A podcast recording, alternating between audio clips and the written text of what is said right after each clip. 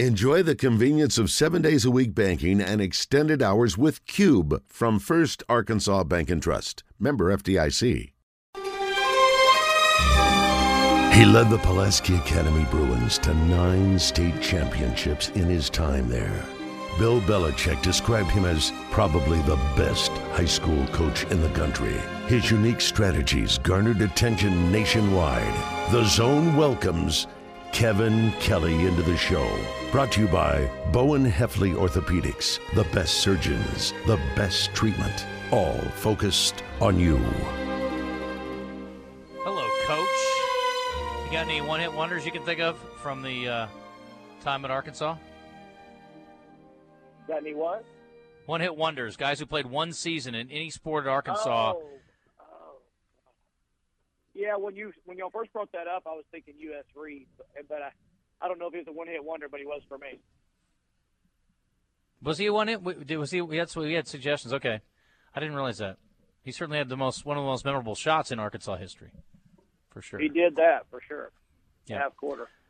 Let's talk about. Uh, I hate to keep you know keep talking about it, but obviously he's just such an interesting guy, and it's such a sad deal. But the Mike Leach situation, we talked about it at length two days ago, and then really dedicated most of the show to it yesterday, and kind of reliving some of our favorite moments from his clips over the years. Never got a chance to really know him personally. You, on the other hand, did. And as Wes and I were talking, it's like you guys both have very unique personalities. I'm assuming you guys hit it off pretty good. But what are your uh, what were your impressions of him and your memories of Coach Leach? Yeah, you know, I, I I talked to him a few times before I first met him, but back in when he was at Texas Tech towards the end, right before he got in a lot of trouble, but for supposedly putting the guy in the closet, which was not true. I saw the electrical room that the guy was in. It was he was really in a in a everybody remembers that story with Craig James and all that. He was really in a in a press conference room, and a kid walked in the electrical room and and took a video of uh, the electrical room, said he was locked in there, and that turned into a crazy deal. But I was down there before that, right before that, and uh, it was funny. It was a funny story. I went down, and Mike had said to meet him at 10 a.m. at the football facility. So I go down, you know, stay in the hotel or whatever, get up the next morning, go over there. And of all people, Lincoln Riley, who was the GA for him back then, who's the head coach at USC now, you know, he meets me at the facility at 10 and he said, No, what time did Mike tell you to get here? And I said, He told me to get here uh, right now because we're going to meet for a little while for talk some football and do some stuff. And so uh, he said, like, Coach, are you sure he told you 10? I'm like, Yeah, I've got a text message right here. He said, He's never been here before noon. He, he stays up here.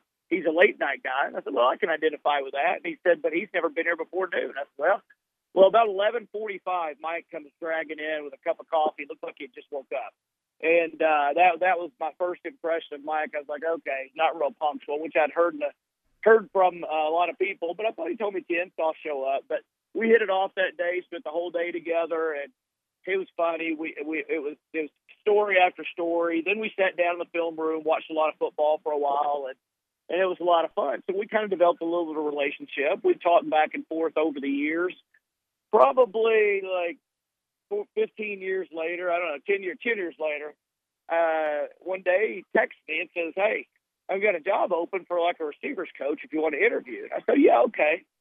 And so, you know, we whittled around and set an interview time. We talked at 2 a.m. in the morning. He interviewed me for his receivers coach job at 2 a.m. in the morning. And uh, that talk went for two hours. And so from two to four, got to got to know Coach Leach a little bit better, and you know, I guess the last time I I uh, actually uh, messaged with him was right at the beginning of this season. We were chit chatting about something, but but uh, always enjoyed my my time with him, and he's just like everybody. It's just like he is on TV, and I, and I love those kind of guys. You see what you get. He's not a different person off camera. He's the same dude all the time, and uh, I hope that. Uh, everybody uh, enjoyed, you know, his little his little post game press conferences or his, his uh, beginning of the week press conferences as much as I did, and and hopefully they uh, the the college football playoff committee takes a little bit from the one that's floating around about his his take on the playoffs. I don't know if y'all saw that where where uh, he was talking about well how should we do this? Everybody's griping about a Yeah. 14 playoff, you know. Yeah, and we then he goes all yesterday. the way down to Pee Wee. That's awesome. Mhm. That is awesome. Yeah, it's a great So, clip. Anyway, that was my that was my relationship with Mike Leach, and uh, it was it was awesome. The time I did get to interact with him, and I never, ever, ever didn't laugh with him and at him. That's for sure. Yeah. What about you know you're an analytical guy and you appreciate great offensive minds. What what did he do that was unique? What's his lasting legacy from a football standpoint? Well, obviously the passing stuff, and and what what's kind of unique about it is he did he didn't evolve as much as the game has. He was doing that way back a long time ago at Valdosta State and Kentucky and Iowa Wesleyan and all the places he had been, and it didn't evolve much. He was just ahead of the game in what he did. They adjusted on the fly, and uh, I thought one of the the most unique thing about him that maybe people know now since everything came out Tuesday and Wednesday were or, or, or Monday and Tuesday was that his balance offense. He was big on what everybody says a balance offense. People think that's a 50-50 run pass, but for those that didn't see it uh, when it came out, he believed you balanced it among your five receivers. You know, he Mhm. looked and tried to get each one. You know, the slots a certain number of catches, the outside guys a certain number of throws, and that way he thought that would make the defense have to balance up and create these spaces and zones where they would know where they were and knew where the, where to attack.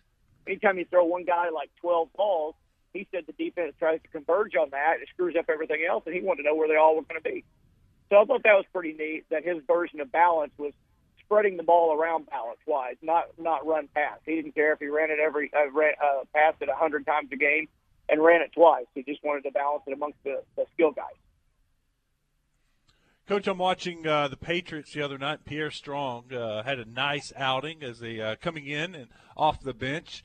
You were very familiar with Pierre Strong from his time at Little Rock McClellan. I couldn't help but wonder: Did you talk to Belichick about Strong? Did they ask you about Strong before they drafted him? A while, I guess, yeah, a while back. Every once in a while, if he's looking at a guy that he thinks is in Arkansas, he'll ask me about him. And you know, I told him. Matter of fact, I just I sent him a message right after that game. Uh, I said, you know, I'm glad to see Pierre Strong do it in the NFL because he sure did it to us when I was in high school. You know, I mean, I didn't know the kid was going to be that good. And uh, then he goes, I think South Dakota State has an awesome career, and then in the NFL, he looks like he belongs, and that's all you can ask for. So, uh, yeah, he, he'll ask me about those guys from Arkansas because mostly not even what I think about them because he's got his own opinion, but do I know if they're good people? Do they love football? Have they given their coach any problems? You know, which is a good lesson for high school kids. You know, at the at the college level, they they think about that some, and at the NFL, they think about that quite a bit because as, you- see the the guys, the Antonio Browns and those kind of guys, you don't want to invest a bazillion dollars in people that are just going to give you problems because there's too many good football players out there. But man, glad to see Pierre Strong representing McClellan, Little Rock, and Arkansas uh, like he did, and glad he's doing it with the Patriots. That was pretty cool, though, to see Hunter Henry, big catch, Pierre Strong, big run, uh, Little Rock representing. Very cool. uh, yeah.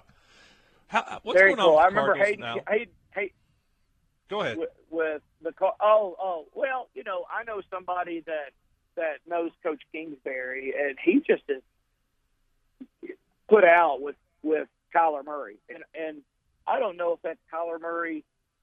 You know, all the things that come along with him, which is is a little bit of of of, of, a, of I know it better than, or I think I know it better than I should, which are which are sometimes the worst kind of people to be in a room with as far as uh, as far as knowledge based or, or quarterbacks especially. If you think you know more than you really do, you're not really open to learning much when somebody's trying to tell you something, and you'll keep making mistakes on the field. And and they've they've been at it, and ever since that uh, contract, when we everybody found out that they were first putting it in there, that he didn't watch enough video, that became a problem. That it got out, well, it became a bigger problem uh, for I think his own teammates to know. And there's a lot of a lot of that going on, and people are saying one of the two are going to leave at the end of the year. I don't know how they can unload Kyler Murray's quarter of a billion dollar contract, but somebody might want him. And uh, Kingsbury in the second half of the year, for the years that he's been there, has been atrocious with his record straight up and against the spread. But what they've done is is uh, as you saw with Colt the McCoy quarterback, I think they're more efficient than they are with with Kyler Murray because when you just will not stay in the pocket. Receivers never know where to go. They never they never get to finish their routes because the time they're cut, making the cut on their dig route or anything over 10 yards, you look up and the quarterback's not where he's supposed to be, and you're having to find an open area to scramble to.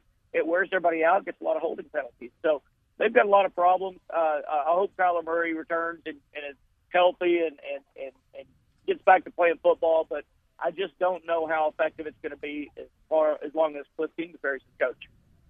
Those two can't stay married, right? You can't keep those two together.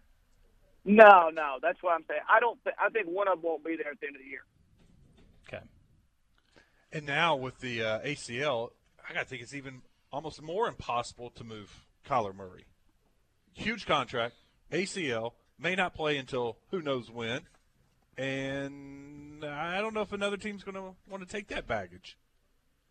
Yeah, especially because he doesn't stay in the pocket. He uses his leg. He's got to have a healthy mm-hmm. knee.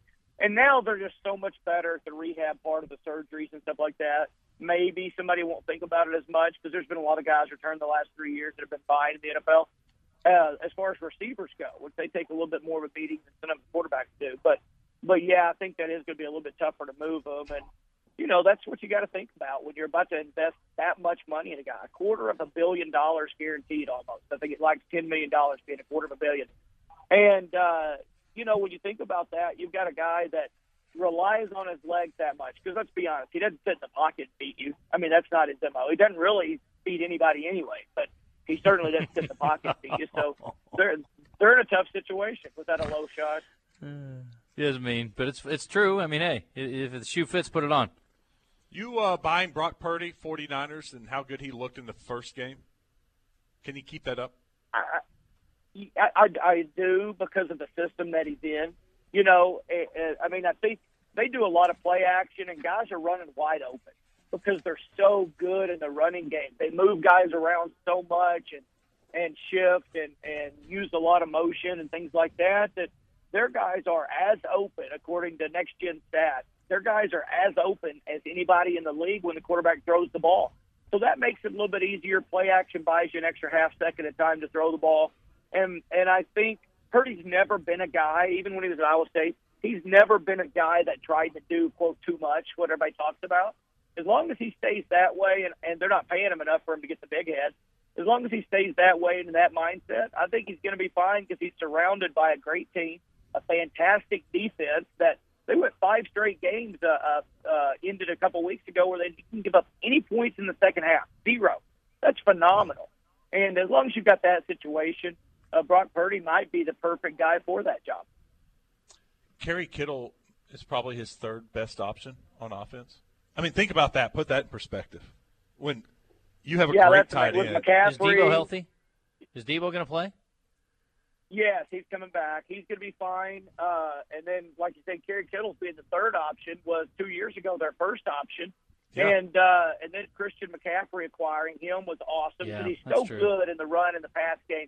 They really started using the running backs. That gave Mike Shanahan or, or uh, Shanahan another uh, back out of the backfield he could use because he didn't use the other ones in the passing game much. He does McCaffrey, which puts a lot of stress on defense.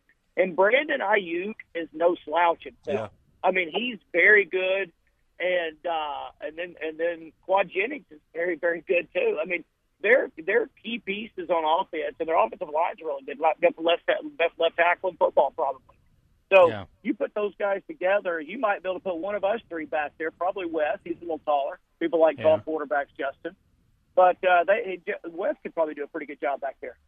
Yeah, uh, I think he's a tremendous slouch, by the way. So you you watch what you're saying there, Coach. Let's uh, let's keep it real. Um, let's see what else we got here. Uh, high school we talked about. We're done there. Uh, NFL. Did, Cowboys did y'all, make uh, did y'all complain about the Cowboys on Monday? Or are y'all happy Not really. They won? Wes, No, it's the Wes, NFL. you happy they won, or you complain about it?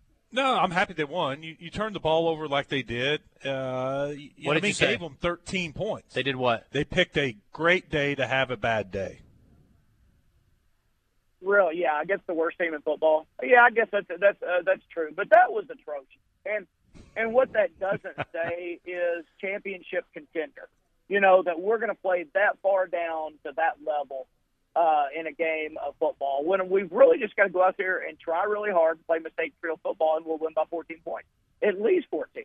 Yeah, but that was that was alarming. It was alarming to me, but I did like that they came back at the end and all that kind of stuff. But you know, you do that with their with their record in the playoffs lately, which is almost non-existent. You know that doesn't bode well when you get when you get in uh, you have a bad day when you shouldn't have a bad day. But they had a bad day and they survived it and won against a lesser opponent, coach. And the thing about it is, which team hasn't had a stinker of a game this year? I mean, other than the Eagles, which they lost a game anyway, but I mean, you've had everybody's had a couple of stinkers this year. Yeah, the Eagles had a couple close games. Sure. They did, and, and, and I guess everybody's going to, but the Cowboys have had more than, to me, the Cowboys have had more stinkers than everybody else. Or for their talent level, I just think they've had a lot more stinkers. Look at the Tampa Bay game, and I know Yeah. that's a long time ago, but that was awful. The Philly game was a debacle completely until you know third quarter, late second, when when they made a couple of plays that Philly let them make because they started playing dumb defense. And the Green Bay game was a 14 point lead in the fourth quarter. It's been given up like four times in the last 20 years or something, something crazy small like that. I mean, that stuff scares me. And the Giants game, you know, they didn't look great. Uh, yeah, even Chicago, Justin Fields made them look silly at times too, and they ended up winning that game big with a defensive touchdown and stuff like that. But to me, they just they're not playing one game bad. They're going through stretches of each game playing bad, and that's what really scares me. Uh, yeah, I don't know. We'll see. They uh, have a better scoring defense than the Eagles. They're doing a lot of good things. I, I'm not worried about it. Biggest thing this week is I don't want the Eagles or the Cowboys to lay an egg. I'm not a fan of either team, but the showdown in two weeks is potentially fantastic. So, Well, I'd love for the Eagles to lay an egg. well, that'd be good for you. yes. Yeah. but it will it will kill the hype a bit. No, it makes it even hyper. Okay, you know what? I hope the Eagles lose this week, Wes. Fine. If they lose to Chicago, though, they probably they probably should uh, relegate them down to like the uh, AFL. All right, Coach, we got to run. was- I appreciate. I- yeah, go ahead. Uh, yeah, I just want to say a shout out to my guys at Bowen Hefley Orthopedics. And uh, uh, if, you, if you've got something wrong, any joint pain, go down there and see those guys. Fantastic place, fantastic place to do surgery. And the clinic right behind, uh, uh, right off Markham's awesome to go to, too. Good service, great people. You're a good man. Thanks, Coach. Appreciate you.